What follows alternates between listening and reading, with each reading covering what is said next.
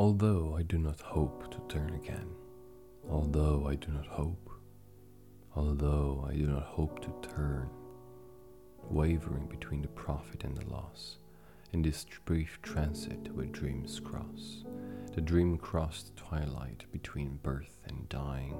Bless me, Father, though.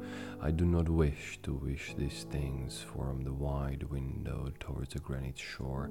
The white sail still flies seaward, seaward flying on broken wings.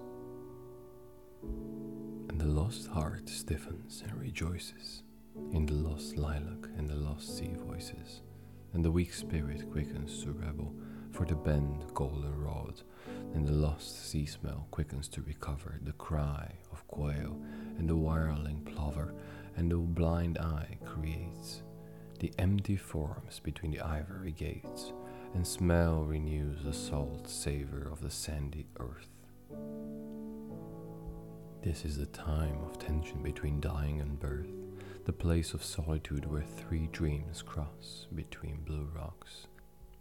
But when the voices shaken from the yew tree drift away, let the other yew be shaken in reply. Blessed sister, holy mother, spirit of the fountain, spirit of the garden, suffer us not to mock ourselves with falsehood Teach us to care and not to care. Teach us to sit still, even among these rocks.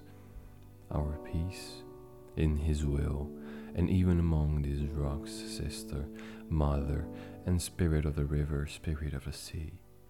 Suffer me not to be separated, and let my cry come unto Thee.